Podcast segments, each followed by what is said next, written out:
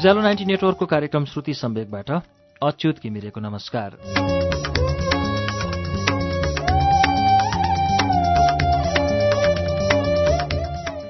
उज्यालो ninety network काठमाडौँसँगै देशभरिका विभिन्न FM स्टेशनहरूबाट एकैसाथ हरेक मंगलबार र शुक्रबार राति सवा नौ बजे कार्यक्रम श्रुति सम्वेक प्रसारण हुन्छ।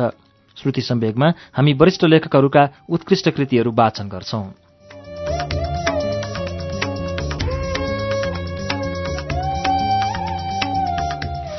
श्रुति सम्वेकको शुक्रबारको श्रृङ्खलामा हामी विगत नौ सातादेखि कमलप्रसाद गेवालीको पुस्तक कर्मको वाचन सुन्दै आएका छौं। आज पनि हामीले कर्म पुस्तक लिएर आएका छौं र यसको नवौं श्रृङ्खला आजको प्रस्तुतिमा वाचन हुनेछ। आठौं श्रृङ्खलासम्म हामीले सुन्यौं लेखक जो गुल्मीको एउटा गाउँबाट आएका थिए उनले जापानको भ्रमण गरे र जापानको प्रगति देखेर लोभिएर फर्के। त्यसै गरी मलेसियाको भ्रमण पनि गरे। अब अगाडि के हुन्छ त? सुनौ। कर्मको नौ श्रृङ्खला पृष्ठ एक सय सडसठीबाट।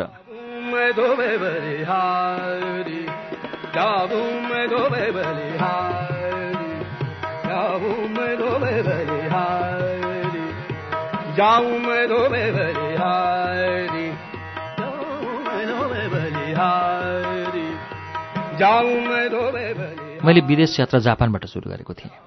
आफूमा अनुभव र ज्ञानको दायरा फराकिलो बनाउँदै गएको थिएँ। किस्ट ब्याङ्कमा अन्तर्राष्ट्रिय स्तरको प्रविधि भित्राएर ब्याङ्कलाई प्रतिस्पर्धी बनाउनु त छँदै थियो। म शैक्षिक संस्थाहरूमा समेत नजिक रहेको हुँदा शिक्षण संस्थाको गुणस्तर उकास्नु पनि मेरो धर्म थियो। मेरो लागि व्यवसाय र शिक्षा क्षेत्र चुम्बकका विपरीत ध्रुव थिए। सधैँ एकअर्कामा टाँसिन चाहन्थे। म आफू आबद्ध शैक्षिक संस्थाको गुणस्तर विकास गर्न पनि विदेश धाउँथेँ यसै क्रममा केही सिला अमेरिकाको भर्जिनिया प्राविधिक विश्वविद्यालयसँग सम्बन्धन कायम गर्ने कुरा भयो।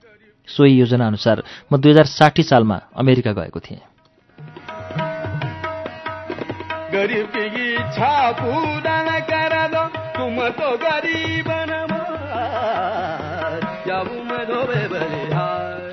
भर्जिनियामा दाई देवीराम गेवाली हुनुहुन्थ्यो।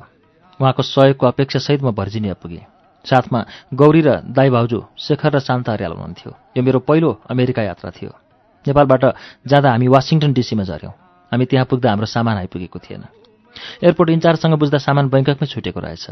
हामी चार घन्टासम्म सामान कुरेर बस्यौँ तर आएन। भर्जिनिया जाने जहाज पनि छुटिसकेको थियो। मलाई जहाज छुटेको भन्दा सामानको चिन्ता थियो। अन्तमा एयरपोर्ट इन्चार्जले सामान हाम्रो गन्तव्यमै ल्याइदिने बाचा गर्यो। हाम्रो अन्तिम गन्तव्य टेक्सास थियो। तर मैले इन्चार्जलाई लस भेगस स्थित दाई लक्ष्मी गेवालीको घरको ठेगाना दिएर सामान पुर्याइदिन आग्रह गरे।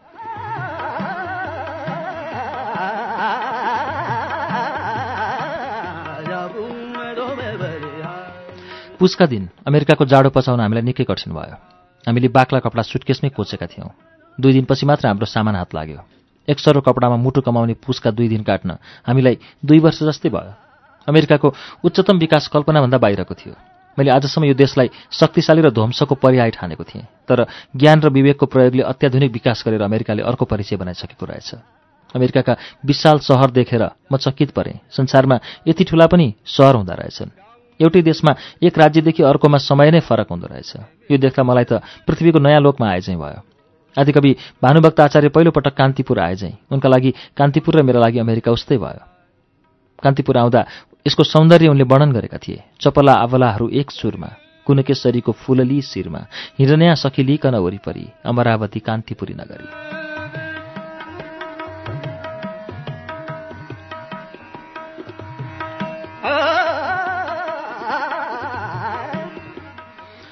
फरक यति थियो। भानुभक्तले चाहिँ कविता सिर्जना गर्ने मेरो क्षमता थिएन। लस भेगसमा विमानस्थलमै ठुल्ठुला क्यासिनो रहेछन्। त्यो त्यहाँको अर्को आश्चर्य थियो। एउटा क्यासिनोको एउटा भागबाट अर्कोमा जान रेल चढ्नुपर्ने। विमानस्थलबाटै वैधानिक रूपमा जुवा सुरु हुँदो रहेछ। जुवा खेल्नेहरूको भिडै लाग्दो रहेछ। मान्छे विलासिताका लागि यतिसम्म मरिमेट्दो रहेछ। अमेरिकाको यो चरम विलासिता मलाई आठौँ आश्चर्य लाग्यो। यो आधुनिक विकास र मान्छेको उच्च प्रतिव्यक्ति आएको प्रतिफल पनि थियो। कोही मान्छे काममा डटेका थिए कोही आनन्द र रसातलमा मग्न थिए। दुनियाँ आफ्नै थियो। मान्छेहरू आफ्नै अनुकूलतामा आफूलाई प्रयोग गरिरहेथे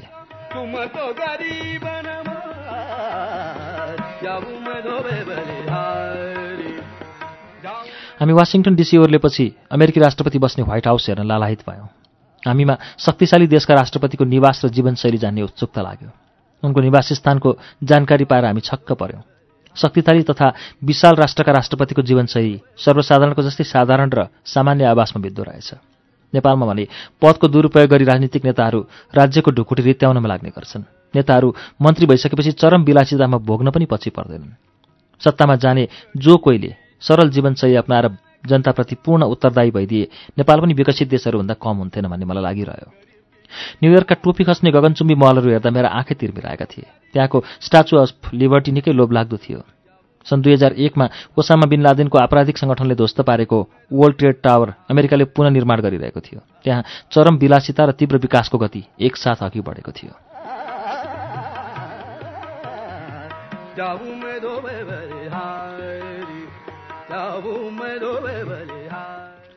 टेक्सासमा मैले आइमेक्स थिएटर देखेँ। यो पनि मेरो लागि अनौठो वस्तु थियो। थिएटर देखेर म साह्रै लोभिएँ। नेपालमा यस्तै थिएटर चलाउन सके शिक्षामा नयाँ आयाम थपिन्थ्यो। मैले राजेन्द्र साक्यलाई आइमेक्स थिएटर चलाउने सल्लाह पनि दिएँ। उहाँ धेरै पहिलेदेखि सिनेमा व्यवसायमा लाग्नुभएको थियो। यस व्यवसायमा उहाँलाई राम्रो ज्ञान पनि थियो तर उहाँले यसमा त्यति चासो देखाउनु भएन। यसमा ठुलो लगानी लाग्छ। अनुभव नभएको व्यवसायमा हात हाल्नु हुँदैन भन्दै पन्छिनु भयो। असम्भवलाई सम्भव बनाउनुपर्छ भन्दा राजेन्द्र सर सहमत हुनु भएन। उत्साह र जाँगर बिना संसारमा कुनै चिज प्राप्त गर्न सकिँदैन। उहाँले जाँगर र उत्साह दुवै देखाउनु भएन। त्यो त्यत्तिकै बेफाकमा हावामा उड्यो। केही वर्षपछि अर्कै कम्पनीले सिटी सेन्टरमै सोही थिएटर ल्याएर चलाएछ। मलाई त्यो देखेर थकथकी लाग्यो।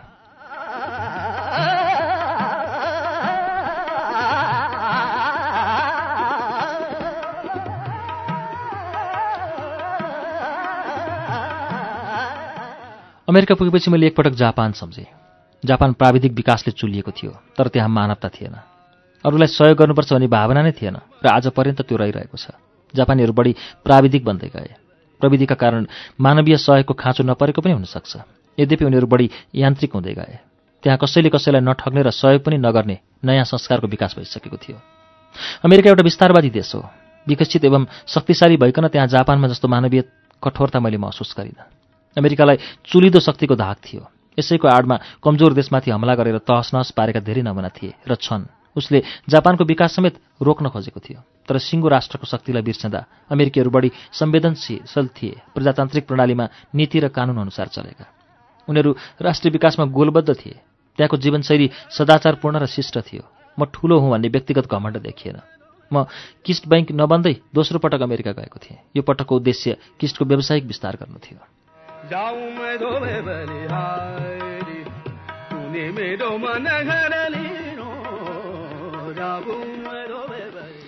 किस्ट ब्याङ्क बिस्तारै आधुनिक बन्दै थियो। म यही सिलसिलामा सिङ्गापुर गएको थिएँ।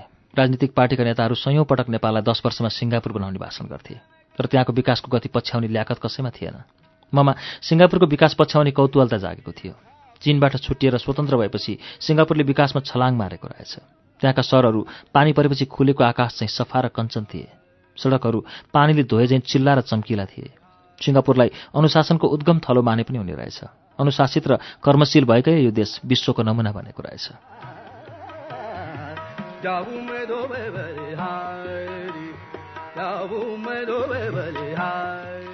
सिङ्गापुरमा सन् उन्नाइस सय अस्सीको दशकमा प्रधानमन्त्री भएका लिक्वान यु नै त्यहाँका विकासका योजनाकार थिए। देशलाई स्वर्ग बनाउन लिक्वानको नीति र विकासप्रतिको अठोट नै थियो। कुनै समय मलेसियाबाट लखेटिएका सिङ्गापुरवासी आज संसारमै सम्पन्नमा गनिन्छन् त्यहाँ कसैले कसैलाई झुक्क्याउँदैन ठग्दैन र दुर्व्यवहार गर्दैन। यो उनीहरूको महत्ता थियो। सिङ्गापुरवासी गौ प्राणी चाहिँ लाग्थे। हामी नेपाली भने विकास र अनुशासनको उल्टो गतिमा कुदिरहेका थियौँ र छौँ। मलाई फेरि पनि नेपालकै चिन्ता हुन्थ्यो। नेपालमा जस्तो प्राकृतिक सुन्दरता र सम्भावना कति देखिएन। तर बाँदरले नरिवल नचिने चाहिँ हामी देश चिनिरहेका थिएनौँ। पछिल्ला वर्षहरूमा देशको अवस्था अझ बिग्रँदै गएको थियो र छ। हामी सम्पन्न हुँदाहुँदै पनि दशकौँदेखि गरिबीको खाडलमा भाँसिँदैछौँ। यसलाई हामी अबुझ बनेर स्वीकार्न बाध्दैछौँ। नेपालीले दुर्गति भोग्नु कुनै विदेशीको शक्तिले होइन। यहाँका राजनीतिक दल र सत्ता हाँक्नेहरूको कुबुद्धि परिणामले हो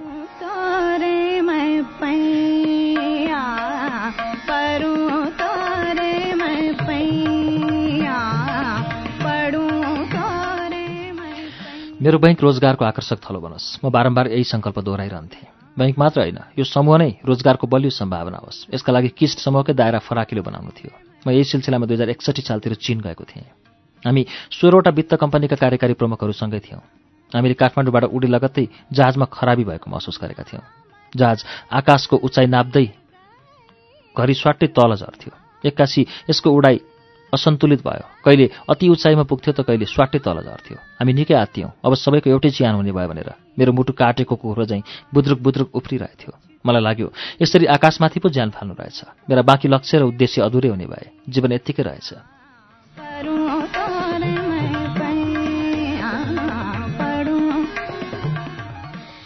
निकै बेरसम्म आँखा चिम्लेर ईश्वर सम्झे। जानेका भगवानका सिरोप दोहोऱ्याइ तेह्राई मनमा नै भट्टाए। तल र माथि हुँदै उडेको जहाज धेरै पछि बैङ्कक विमानस्थलमा अवतरण गर्यो। बाँचियो भनेर मन ढुक्क भयो। मैले जुनी फेरेको अनुभूति गरेँ। जिन्दगीले अर्को जन्म लिए चाहिँ भयो।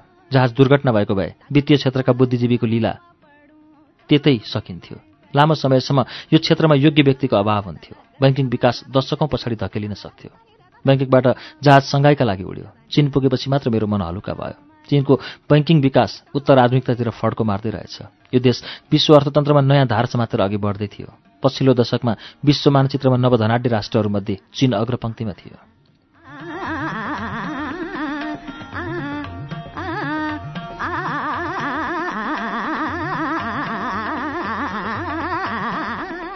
चीनले औद्योगिक क्षेत्रमा अमेरिका जापान जस्ता शक्ति राष्ट्रलाई उछिन्दै थियो।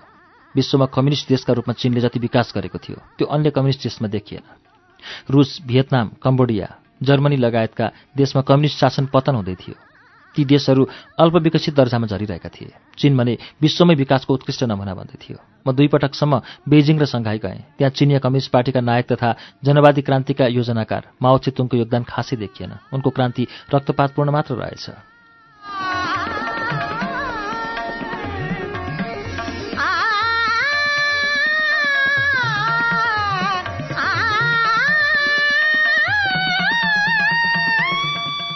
चीनमा सन् उन्नाइस सय साठी र सत्तरीको दशकमा नयाँ जनवादी आन्दोलन महान अग्रगामी छलाङ र महान सर्वहारा सांस्कृतिक क्रान्ति भए। माओ चितुङले सुरु गरेका यी कुनै पनि क्रान्तिहरू आर्थिक विकासका आधार थिएन। माओको क्रान्तिकाल र शासनकालमा चीनको आर्थिक विकास ध्वस्त भएको थियो। चिनिया जनताले रक्तपातपूर्ण युद्धको त्रासदी भोग्नु परेको थियो। चिनिया कम्युनिस्ट पार्टीमा माओकालमा लिउ साओची पेङते हुआई र तेङ सियाओपिङ सुधारवादी धारका नेतामा चिनिएका थिए। यी नेतालाई क्रान्तिको विरुद्ध आवाज उठाएकोमा माओले कारवाही पनि गरेका थिए। उनीहरू अर्थ राजनीतिक व्यवस्थाका पक्षपाती थिए। समाजवाद कायम गर्न आर्थिक तथा प्राविधिक विकासमा जोड दिएका थिए। यो समाजवादी विचारमाथि माओले निरन्तर दमन गरेका थिए।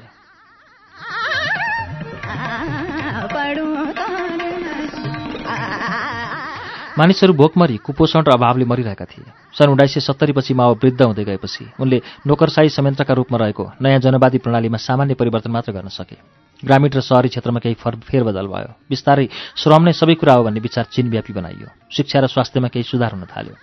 माओको शासनकालको पछिल्लो नौ महिनामा अठार सय किलोमिटर रेल लाइन विस्तार भयो। चीनको इतिहासमा माओले गरेको विकासको काम यही भयो। सन् उन्नाइस सय छयत्तर सेप्टेम्बर नौमा अस्सी वर्षको उमेरमा माओको मृत्यु भयो। माओको मृत्युपछि चिनिया सत्तामा सुधारवादी तथा पुँजावादी पुँजीवादी नेता तेङ सियाओपिङ आए। उनी नै चीनको योजनाबद्ध विकासका प्रमुख सूत्रधार बने। आर्थिक विकासका पूर्वाधार करिब सकिएको अवस्था थियो।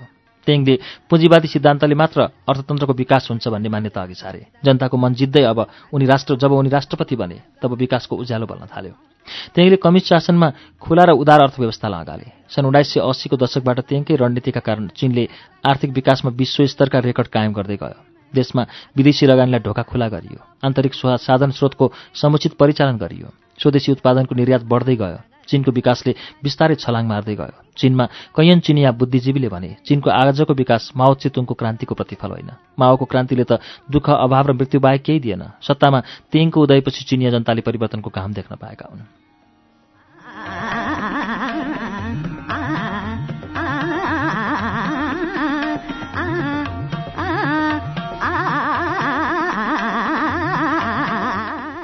म दुई हजार चौसठी सालमा सार्क व्यावसायिक नेतृत्वको सम्मेलनमा भाग लिन श्रीलङ्का गएको थिएँ। साथमा तत्कालीन अध्यक्ष राजेन्द्र साके र सञ्चालक समितिका सदस्य ज्ञानबहादुर जीसी हुनुहुन्थ्यो। दुई दिने व्यावसायिक सम्मेलन सकियो। हामीले त्यहाँका मुख्य पर्यटकीय स्थलहरू घुम्ने योजना बनायौँ। मेरो दिमागमा एक्कासी रामायणको कथा सार अवतरित भयो। मैले यो कथा बाल्यकालदेखि सुन्दै आएको थिएँ। सहरतिर झरेपछि कथाको सार टेलिभिजनको पर्दामा पनि हेरेको थिएँ। कथामा राम र रावणलाई नायक र खलनायकका रूपमा उतारिएको थियो। यो कथा बडो रोचक तथा रहस्यमय पनि थियो। ममा यसको तथ्य खोज्ने कौतूहलता जाग्यो। रामायणमा रावणलाई राक्षसको उपमा दिइएको थियो भने रामलाई भगवानको। उसको अन्त्य गर्नकै निम्ति रामको जन्म भएको पौराणिक कथा थियो। शक्तिशाली लङ्कापति नरेश रावणले सीता हरण गरेपछि उनलाई फिर्ता ल्याउन रामले हजारौं बाँदर सेनाको सहयोगमा लङ्कामा आक्रमण गरेका थिए।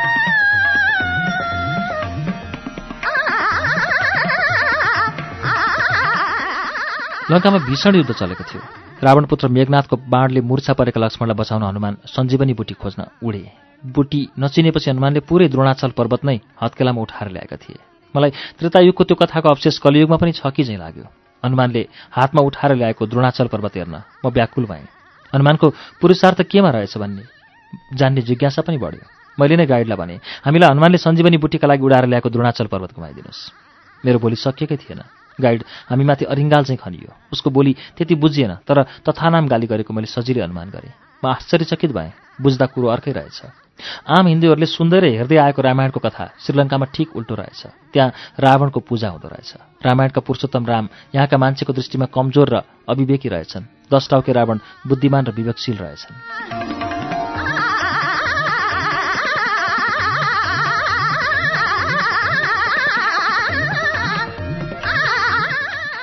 कोलम्बो सहरका एक व्यक्तिले भने दस टाउका भएको रावण दस मान्छे बराबरको बुद्धि भएको। रामको भन्दा दस गुणा बढी बुद्धि भएको। यो महापुरुषलाई राक्षस भन्नु मिल्दैन। मलाई यो तर्क गलत लागेन तर मनमा भने च्वास्स बिज्यो रावणको पेटमा अमृत भएको रामलाई थाहै हुँदैन थियो। पटक्कै पछि रामको बाँड निकममा हुन्थ्यो। यता तुरुन्तै रावणका दसवटा टाउका जन्मिन्थे। रावणकै भाइ विभीषणले दाजुलाई घात गरेर उनको पेटमा अमृत रहेको भेद रामलाई बताइदिएका थिए। तत्कालको दृष्टिमा रामभन्दा रावण नै बुद्धिमान लाग्यो। मेरो मस्तिष्कको भित्तामा त रामको नायकत्व थियो। म युगौँदेखिको संस्कारको उल्टो जान सक्थिनँ। तर त्यति बेला मैले रावणलाई नै महापुरुष ठाने।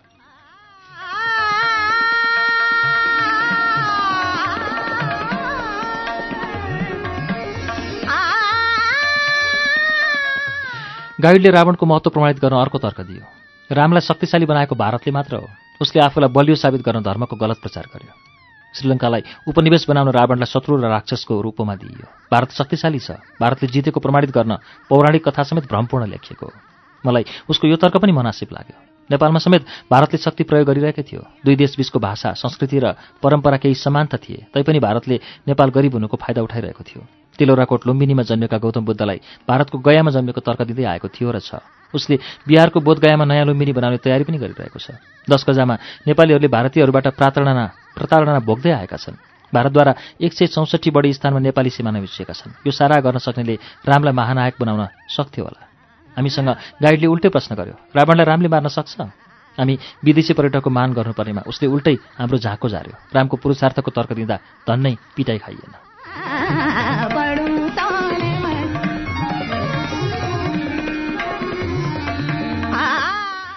म केही बेर सोचेर सोचेर प्वाक्क बोलेँ सञ्जीवनी बुटी पाइने पहाड कहाँ पर्छ त?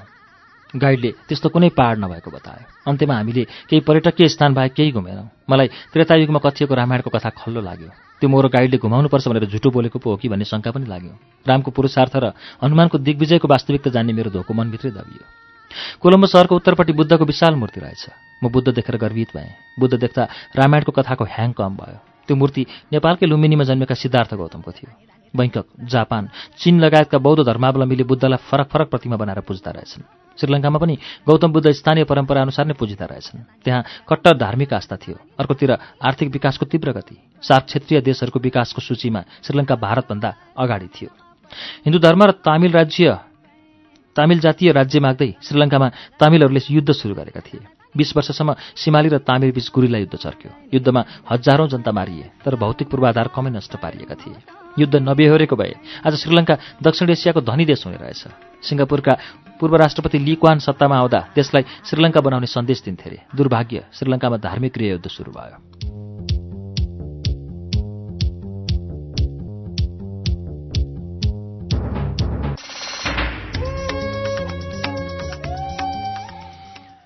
कार्यक्रम श्रुति सम्वेक तपाईँ अहिले उज्यालो नाइन्टी नेटवर्क काठमाडौँसँगै इलाम एफएम रेडियो ताप्लेजुङ झापाको एफएम मेचिट्युन्स र बिर्ता एफएम धरानको विजयपुर एफएम रेडियो तेह्रथुम भोजपुरको रेडियो चमलुङमा एफएम सिन्धुलीको रेडियो सहारा खोटाङको हलेसी एफएम रेडियो बर्दिवास सर्लाहीको रेडियो एकता र ढुकढुकी एफएम रौतहटको नुन्थर एफएम रामेछापको रेडियो तीनलाल खोटाङको हलेसी एफएम दोलखाजिरीको रेडियो हिमाली नुवाकोट एफएम मकवानपुरको हेटौँडा एफएम र प्रतिध्वनि एफएम चितवनको रेडियो अर्पण रेडियो त्रिवेणी र रेडियो चितवनमा पनि सुनिरहनु भएको छ। त्यसै गरी फलेवासको रेडियो पर्वत रुकुमको रेडियो सिस्ने पाल्पाको श्रीनगर एफएम पोखराको रेडियो तरङ्ग दमौलीको रेडियो भानुभक्त तनहुको रेडियो ढोरबाराही र स्मार्ट एफएम बागलुङको रेडियो सार्थी एफएम र गलकोट एफएममा पनि श्रुति सम्वेक सुन्दै हुनुहुन्छ। रेडियो प्युठान दाङको रेडियो मध्यपश्चिम बुटवलको तिनाउ एफएम र बुटवल एफएम गुल्मीको रेडियो रेसुङ्गा कपिलवस्तुको रेडियो बुद्ध आवाज रेडियो कोवलपुर सल्यानको रेडियो राप्ती जाजरकोटको रेडियो हाम्रो पाइला दैलेखको ध्रुवतारा एफएम कैलाली टिकापुर र गुलरियाको फुलबारी एफएम कैलाली एफएम दाङको रेडियो प्रकृति एफएम सुर्खेतको रेडियो भेरी र बुलबुले एफएम जुम्लाको रेडियो कर्णाली हुम्लाको रेडियो कैलाश र कालीकोटको रेडियो नयाँ कर्णालीबाट पनि अहिले एकैसाथ श्रुति सम्वेक प्रसारण भइरहेको छ। श्रुति सम्वेकमा हामी कमलप्रसाद गेवालीको पुस्तक कर्मको वाचन सुनिरहेका छौं। यसलाई Buddha academic publishers and distributor प्रालीले बजारमा ल्याएको हो। कर्मको बाँकी अंश वाचन अब सुनौ।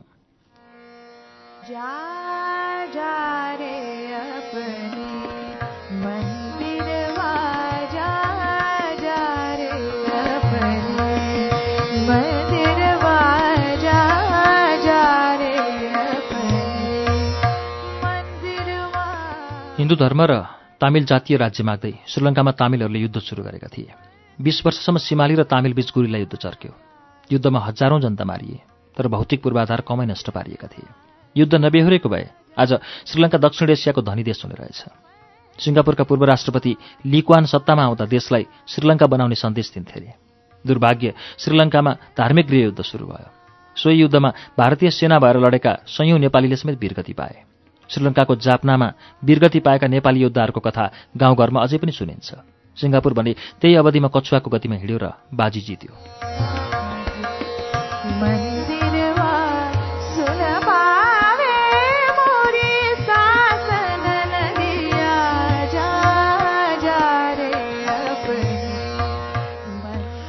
दुई दशकपछि मात्र श्रीलङ्कामा युद्धको अवसान भयो। महिन्दा राजापाक्से जनताबाट चुनिएर राष्ट्रपति बनेपछि उनीले गुरिल्ला युद्धको अन्त्य गरिदिए। श्रीलङ्काले आज विकासको लिक समातिसकेको छ। शान्ति र विकासको मार्गचित्र स्पष्ट भइसकेको छ। नेपालमा भने शान्तिको मार्ग प्रशस्त हुनै सकेको छैन। युद्धको दङदङ्गीले छोडेकै छैन। अपहरण फिरौती चन्दा आतंक र मारकाट जिउका त्यौँ छ। विकासको नाममा नेताका चर्का भाषण भ्रष्टाचार कालाबजारी र अविकास मात्र फस्टाएको छ।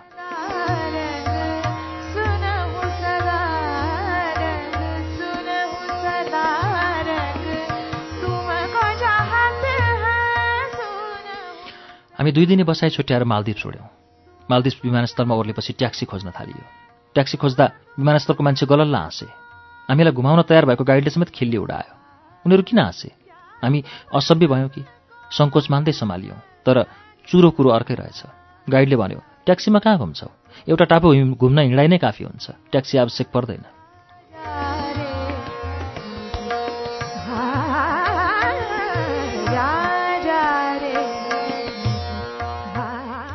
दुई हजारभन्दा बढी टापुको देश अनौठो थियो। यीमध्ये दुई सय दुईवटा टापुमा मात्र मान्छेको बस्ती रहेछ। एउटा टापुबाट अर्कोमा जान हवाई ट्याक्सी र फेरी प्रयोग हुँदो रहेछ। ट्याक्सीका आकार नेपालका हेलिकप्टर जस्तै थिए। समुद्रका बीचबीचमा रमाइला टापु देखिन्थे। पर पर तैरिँदै गएको समुद्रको छाल कौतुकमय थियो। पानीको सतहमा खसेका घामका किरण ऐना झैँ टल्किन्थे।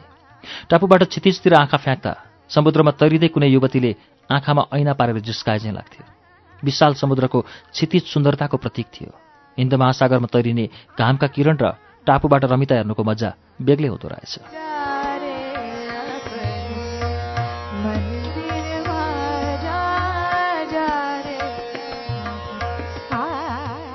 हामी टापुमा बसेर निकै बेर माछाले जम्पिङ गरेको हेरिरह्यौँ। यसको स्वादै आनन्दमय थियो। हामी समुद्रको मौनतामा हराइरह्यौँ। अचम्म मालदिप्सको एउटा टापु नेपालको एउटा होटेल जत्रै थियो। यही रमिता हेर्न त्यहाँ वार्षिक लाखौँ पर्यटकको ओहिरो लाग्दो रहेछ। समुद्रमा ओहोरदोहोर गर्ने पानी जहाज मालदिप्स सिप लाइन यातायातका मुख्य सवारी थिए। मालदिप्सको विकास पनि श्रीलङ्काको भन्दा कम थिएन।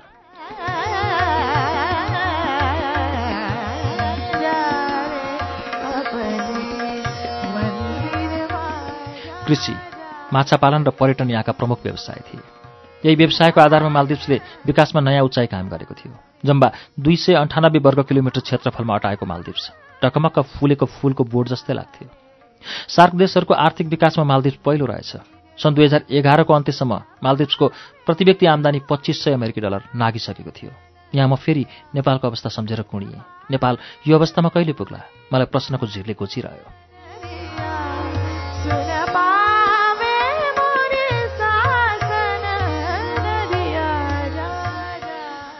मैले आजसम्म दर्जनभन्दा बढी विकसित देश घुमेछु विदेशी बैङ्कको तुलनामा हामी छेउ पनि पुगेका रहेनछौँ। हाम्रो बैङ्किङ इतिहास एक शताब्दी नजिक पुगिसक्यो। यो अवधिमा जे जति हुनु पर्थ्यो भएन। यो नेपालका लागि तितो वास्तविकता हो। नेपाल बैङ्कबाट सुरु भएको बैङ्किङ विकासक्रम सङ्ख्यामा त बढ्यो गुणस्तरमा बढ्न सकेन। परिमाणमा वित्तीय बजार फराकिलो भन्दै गएको छ। बैङ्क वित्तीय संस्थाका शाखाहरू गाउँ गाउँमा खोल्दैछन्। मान्छेहरूले बाकस थैली र गाग्रीमा पैसा राख्ने चलनको अन्त्य हुँदै थियो र छ। यद्यपि विदेशी बैङ्कहरूको तुलनामा हामी दशकौँ पछि छौँ।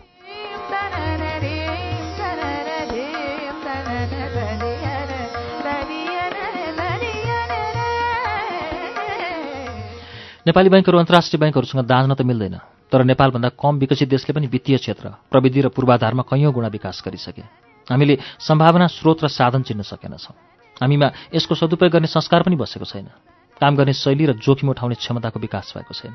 कम जोखिम उठाउँदा थोरै आम्दानी हुन्छ र ग्राहकहरूमा भने जस्तो सेवा पुर्याउन सकिँदैन। जोखिम उठाउन सकियो भने संस्थाले गुणस्तरीय विकासलाई पनि थप उचाइमा पुर्याउन सक्छ। जोखिमको भार उठाउन सक्नु नै व्यक्ति तथा संस्थाको दक्षता हो। स्वदेशी वित्तीय संस्थाहरूमा भने जोखिम उठाउने हिम्मत अझैसम्म देखिएको छैन।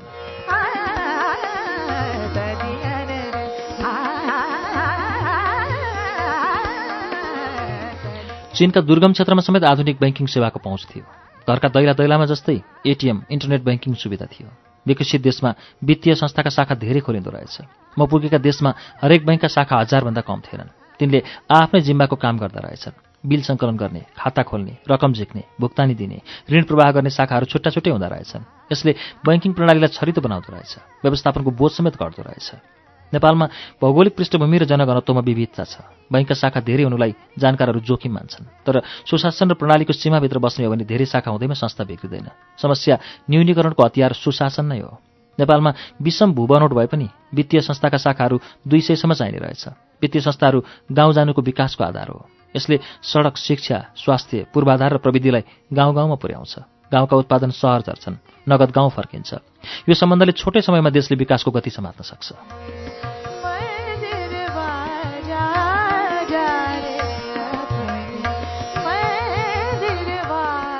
छिमेकी देशका बैङ्कहरू समेत अत्याधुनिक भइसकेका छन्। सेवा र सञ्जाल विस्तारमा उनीहरू कहीँ चुकेको देखिँदैन। चीन भारत र भुटान राजनीति छोडेर विकासमा मरिमेटेका छन्। सार्क राष्ट्रहरूमा बङ्गलादेश मालदिप्स पाकिस्तान र श्रीलङ्काले नेपाललाई उछिनिसके। पछिल्लो सार्क राष्ट्र अफगानिस्तानले पनि विकासको ढोका उगारिसक्यो। त्यहाँ अझै युद्ध जारी छ तर आर्थिक पूर्वाधारको विकास रोकिएको छैन। नेपालमा भने सङ्क्रमणकालको बाहना बनाइएको छ। निर्माण तथा विकासका काम थाती छन्। यहाँ टप्पटुयाँ गफ गर्नेहरू छिस्मिरा चाहिँ जन्मेका छन्। काम गर्ने वातावरण छैन न गर्नेलाई प्रोत्साहन छ। यही कुचक्रको भुमरीमा वित्तीय क्षेत्र फनफनी घुमिरहेछ।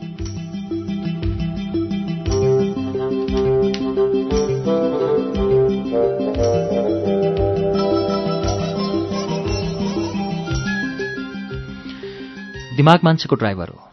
कहाँ जाने के बन्ने कस्तो बन्ने दिमागले नै निर्देशित गर्छ। ज्ञानका रिचा भर्न सके दिमागले सत्मार्गको उज्यालो देखाउँछ। कुविचार र सङ्कीर्णता भर्यो भने राम्रो प्रतिफल कहिल्यै प्राप्त हुँदैन। मान्छेको दिमाग खाली बाँडो त्यसमा ढल भर्ने कि छराको कञ्चन पानी अधिकार उसैको हो। मान्छे कञ्चन पानीलाई ढलको संज्ञा दिन्छ र आफैलाई दुर्बल बनाउँछ।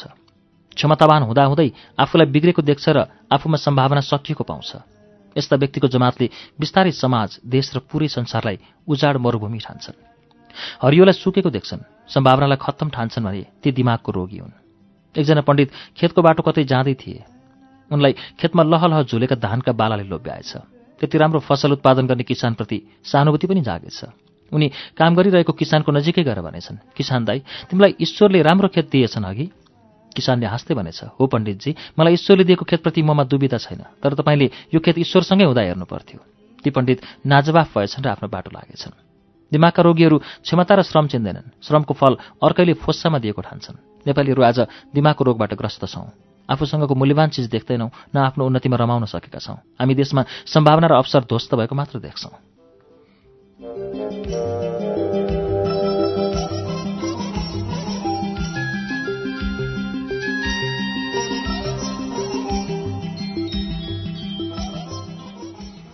विकासका लागि साधन र स्रोतको भण्डार देशमै छ। कमै नेपालीमा मात्र यसको सदुपयोग गर्ने क्षमता छ। हामीमा लाटोले केला हेरे चाहिँ क्वारक्वार्ती विदेशीको मुख हेर्ने बानी परिसक्यो। निराशावादीले संसारलाई जेल सम्झिन्छ र आफूलाई कैदी। हामी स्रोत र साधनले घेरिएका कैदी भएका छौँ।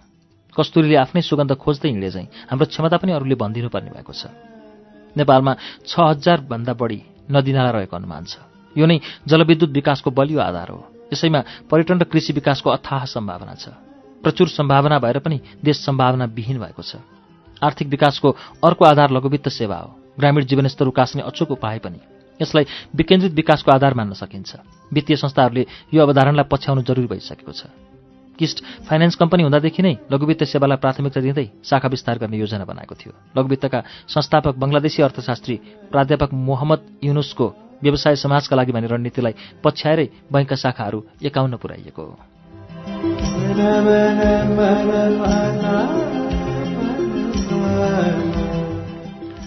देश बनाउन संयौंको डफा चाहिँदैन। एकैजनाले परिवर्तनको क्रान्ति ल्याउन सक्छ। अग्रगामी छलाङ मार्न एकैजना काफी हुन्छ। यो विश्व इतिहासले पनि छर्लङ्ग पारेको छ। दक्षिण अफ्रिकाका नेल्सन मण्डेला भारतका महात्मा गान्धी मालदिप्सका निर्माता मोहम्मद महाथिर सिङ्गापुरका लिक्वान यु चीनका तेङ चियाओपिङ श्रीलङ्काका महेन्द्र राजापाक्सेको एकल प्रयासमै देशले विकासको मार्ग समातेको थियो। यी त केवल प्रतिनिधि पात्र मात्र हुन्। विश्वमा यस्ता कैयौँ व्यक्ति छन् जसको एकल प्रयासले देश विकासको उचाइमा पुगेको इतिहास छ। थाइल्याण्डमा राजतन्त्रात्मक शासन पद्धति भए पनि विकासले छलाङ मार्यो। भुटानले आज नेपाललाई पछाडिसक्यो। भारतको आर्थिक वृद्धि नेपालको भन्दा दोब्बर भइसक्यो। हामी अझै हेरेको हेरेछौँ। आफू बन्न नसकेकोमा अरूलाई धारे हात लगाइरहेछौँ।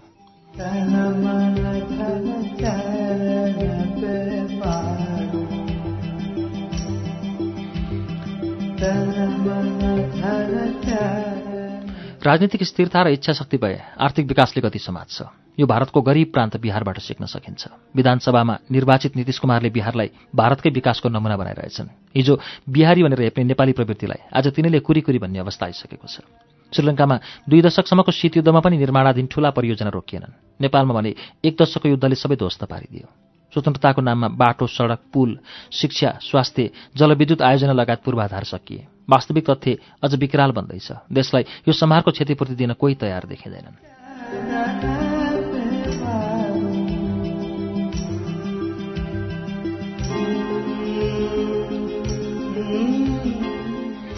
प्राविधिक अध्ययनले नेपालमा त्रिचालिस हजार मेगावाट विद्युत उत्पादनको क्षमता देखाएको छ। पानीका जानकार र केही विश्लेषकहरू यहाँ दुई लाख मेगावाट विद्युत उत्पादन गर्न सकिने दावी गर्छन्।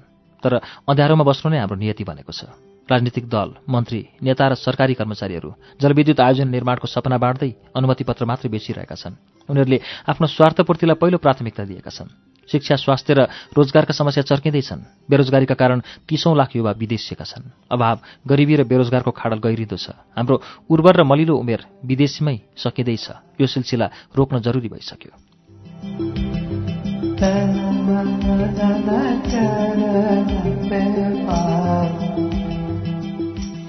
अन्तर्राष्ट्रिय गैर सरकारी संस्थाहरू हामीलाई भ्रममा राखेर डलर कमाइरहेछन्। नेपालीको संस्कार विदेश चाहेर सहयोगको याचना गर्नु भइसक्यो। नेपालभन्दा कमजोर देशहरूले समेत विकासको शिखर चुमे। नेपालको अवस्था उल्टो थियो र हुँदैछ। हाम्रो अभिगत आज मूर्खट्टाको जस्तै भइसकेको छ। नेपालको भूबनोट र प्राकृतिक संयोजन विश्वमै उत्कृष्ट नमुना मानिएको छ। यो भूगोललाई हामीले सदुपयोग गर्न जानेनौँ। देशको नागरिक हुँदैमा सबै काम मनपरी गर्ने छुट हुँदैन। अव्यवस्थित सहरी बसोबास पनि विकासको बाधक बन्दै गएको छ। सरकारले भूमि बाँडफाँडको नीति ल्याएर जग्गाको वर्गीकरण गरी त्यही अनुसार बसोबासको नीति तय गर्नु जरुरी भएको छ।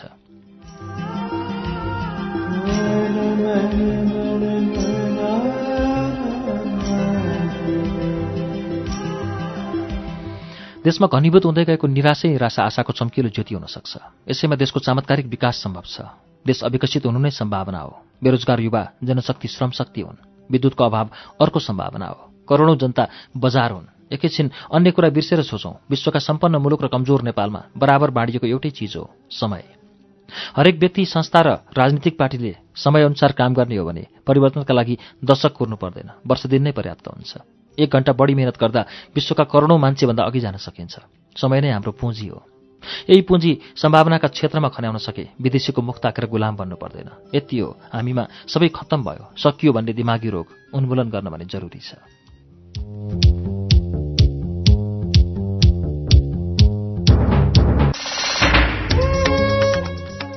श्रुति सम्वेकमा अहिले हामीले सुनेको वाचन कमलप्रसाद गेवालीको आत्मकथा पुस्तक कर्मको वाचन हो। यसै वाचनसँगै अब आजलाई कार्यक्रम श्रुति सम्वेकबाट विदा लिने बेला भएको छ। विदा हुनु अघि हाम्रो ठेगाना कार्यक्रम Shruti Sambeg Ujyaalo ninety network post box number छ चार छ नौ काठमाडौँ। यदि तपाईँ इमेलबाट आफ्नो प्रतिक्रिया दिन चाहनुहुन्छ भने हाम्रो इमेल ठेगाना हो S H R U T I Shruti at U N N dot com dot N P